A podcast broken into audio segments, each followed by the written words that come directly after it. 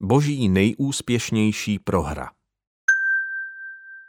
Proto ho také Bůh povýšil nade vše a dal mu jméno, které je nad každé jméno, aby se ve jménu Ježíše sklonilo každé koleno, ti, kdo jsou na nebi i na zemi i pod zemí. A k slávě Boha Otce, aby každý jazyk vyznal, že Ježíš Kristus je Pán. Filipským 2, 9 až 11.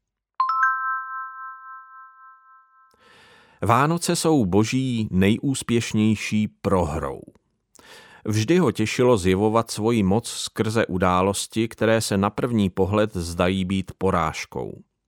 Jeho strategie spočívá v taktických ústupech, které nakonec vedou k absolutnímu vítězství. Josefovi byla ve snu přislíbena sláva a moc. Genesis 37, 5 až 11. Aby jí dosáhl, musel se stát nejprve otrokem v Egyptě. A jako by to nebylo málo, když díky své bezúhonosti dosáhl mezi otroky dobrého postavení, byl neprávem uvržen do vězení. Ale i to bylo součástí plánu. Ve vězení totiž potkal faraonova číšníka, který jej později přivedl před faraona a ten jej ustanovil správcem nad celým Egyptem. Není to zvláštní cesta ke slávě? Ale tak zkrátka Bůh jedná, i se svým synem, který zmařil sám sebe a vzal na sebe způsob otroka. Stal se dokonce vězněm odsouzeným k smrti a byl popraven.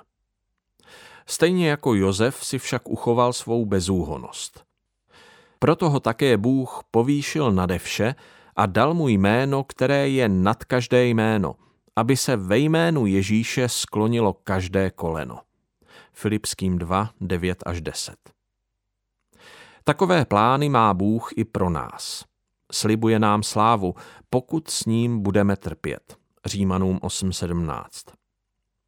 Cesta vzhůru vede směrem dolů. Cesta vpřed vede směrem zpět.